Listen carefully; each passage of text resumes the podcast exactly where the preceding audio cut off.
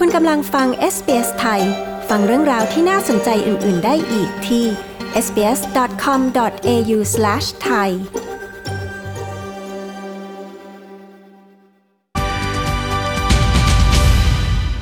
สวัสดีค่ะคุณชาดา สวัสดีคุณผู้ฟังทุกทุกๆท่านค่ะ ค่ะในกรณีที่มีกระแสข่าวลือนะคะ ว่าสสหญิงจากพักพลังประชารัฐที่เพิ่งเดินทางกลับจากประเทศญี่ปุ่น ป่วยและอาจติดเชื้อโควิด -19 นั้น ขณะนี้มีการประชุมสภาผู้แทนราษฎรอยู่ สมาชิกสสได้หารือถึงกรณีนี้อย่างไรบ้างคะ สมาชิกสภาผู้แทนราษฎรในที่ประชุมสภาวันนี้ต่างก็แสดงความเป็นห่วงนะคะว่า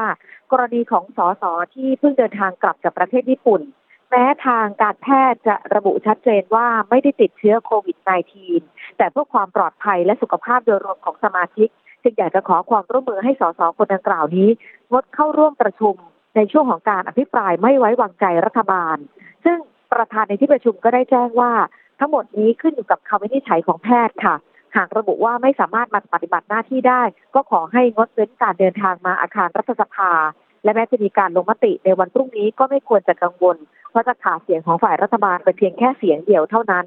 ขณะเดียวกันปัญหาเรื่องของปัญหาโควิด -19 เองก็ถูกหยิบยกมาพูดถึงในที่ประชุมกันอย่างกว้างขวางค่ะ โดยนายกรัฐมนตรีระบุนะคะว่า ในส่วนของเรื่องของโควิด -19 นี้เป็นเรื่องสำคัญที่ทุกฝ่ายต้องร่วมมือกัน จะให้ฝ่ายใดคนใดคนหนึ่งมาทำหน้าที่อย่างเดียวอย่างเดียวไม่ได้ รัฐบาลเองก็เร่งดำเนินการเรื่องนี้อย่างเต็มที่แล้ว และที่ผ่านมาได้ประสานไปยังหน่วยงานที่เกี่ยวข้อง รวมไปถึงขอวิงวอนประชาชน อย่าปกปิดข้อมูลต่างๆ เมื่อตรวจสอบพบว่าต้องเดินทางไปในพื้นเสี่ยง พื้นที่เสี่ยงต้องยอมให้แพทย์กักตัวเพื่อจะดูแล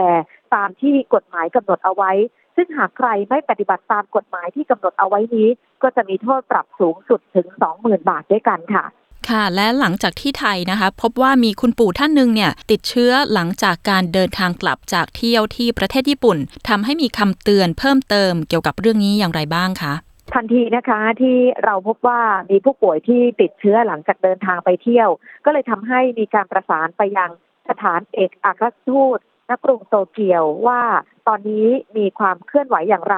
ทางสถานเอกอัครราชทูตไทยณกรุงโตเกียวประเทศญี่ปุ่นก็เลยโพสต์ข้อความเตือนประชาชนค่ะ เกี่ยวกับเรื่องของไวรัสโควิด -19 บอกว่าในส่วนของไวรัสโควิด -19 นี้ จะไม่ทนต่อความร้อน และก็ถูกทำลายได้ด้วยวิธีการประกอบอาหารที่มีอุณหภูมิ 70 องศาเซลเซียส ดังนั้นจึงมีคำเตือนไปยังคนไทยที่จะต้องเดินทางไปท่องเที่ยวที่ญี่ปุ่น หรือแม้กระทั่งคนไทยเองที่อยู่ในเมืองไทย และมักจะชอบทานปลาดิบต่างๆ ดยมีคำเตือนใน Facebook ระบุว่า ควรจะหลีกเลี่ยงการบริโภคผลิตภัณฑ์อาหารจากสัตว์ที่ดิบ หรือว่าปรุงไม่สุก โดยเฉพาะปลาดิบต่างๆ และควรจะจัดการกับเนื้อสัตว์ดิบ นมดิบ หรืออวัยวะของสัตว์ ด้วยความระมัดระวัง เพื่อป้องกันการปนเปื้อนเข้าสู่ผลิตภัณฑ์อาหารที่ได้รับประทาน ซึ่งทางญี่ปุ่นเองมักจะมีการรับประทานปลาดิบ เนื้อสดกันเยอะ ดังนั้นช่วงนี้ทางสถานเอกอัครราชทูตไทยณกรุงโตเกียว จึงขอให้ประชาชนทุกคนหลีกเลี่ยงการรับประทานปลาดิบเนื้อสดออกไปก่อนสักระยะหนึ่งค่ะ ค่ะมาถึงข่าวเศร้าของวงการเพลงนะคะ เมื่อนายสุเทพวงศ์กำแหง ศิลปินแห่งชาติ เสียชีวิตแล้วนะคะ มีรายละเอียดของการเสียชีวิตอย่างไรบ้างคะสำหรับการเสียชีวิตของนายสุเทพวงศ์กำแหงศิลปินแห่งชาตินี้ก็ทำให้วงการเพลงต่างไว้อาลัยกันมากนะคะ โดยการเสียชีวิตนี้เป็นการเสียชีวิตในบ้านพัก โดยยังไม่ทราบสาเหตุ ซึ่งครอบครัวเองก็บอกว่าคุณสุเทพวงกำแหงเองอายุรวมแล้ว 86 ปีด้วยกันค่ะ เสียชีวิตอยู่ในบ้านพักย่านคลองตัน ซึ่งเจ้าหน้าที่ของแพทย์นิติเวชโรงพยาบาลจุฬาเอง ก็กำลังตรวจสอบสาเหตุของการเสียชีวิตอยู่ โดยงานสุดท้ายที่ทางคุณสุเทพปรากฏตัวก็คือการถแถลงข่าวคอนเสิร์ต เพื่อครูครูชาลีอินทรวิจิต ซึ่งจัดขึ้นที่กระทรวงวัฒนธรรมเมื่อวันที่ 17 กุมภาพันธ์ที่ผ่านมานี่เองค่ะ สำหรับคุณสุเทพเองเป็นชาวจังหวัดนครราชสีมา เป็นนักร้องเพลงลูกกรุงไพเราะอมตะ และก็เป็นเจ้าของรางวัลศิลปินแห่งชาติรวมถึงรางวัลเสียงเพลงต่างๆ มากมายที่เคยได้รับรางวัลก่อนหน้านี้สำหรับพิธีพระราชทานน้ำหลวงอาบศพนั้นจะมีขึ้นในวันพรุ่งนี้ค่ะ 28 กุมภาพันธ์ และก็หลังจากนั้นจะมีพิธีสวดพระอภิธรรม เป็นเวลา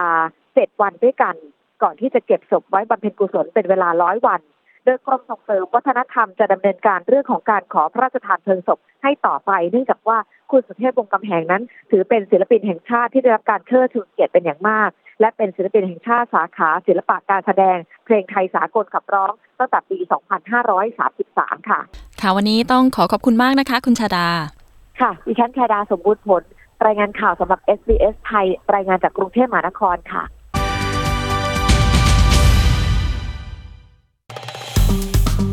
กดไลค์ แชร์ และแสดงความเห็นไป follow SBS ไทยทาง Facebook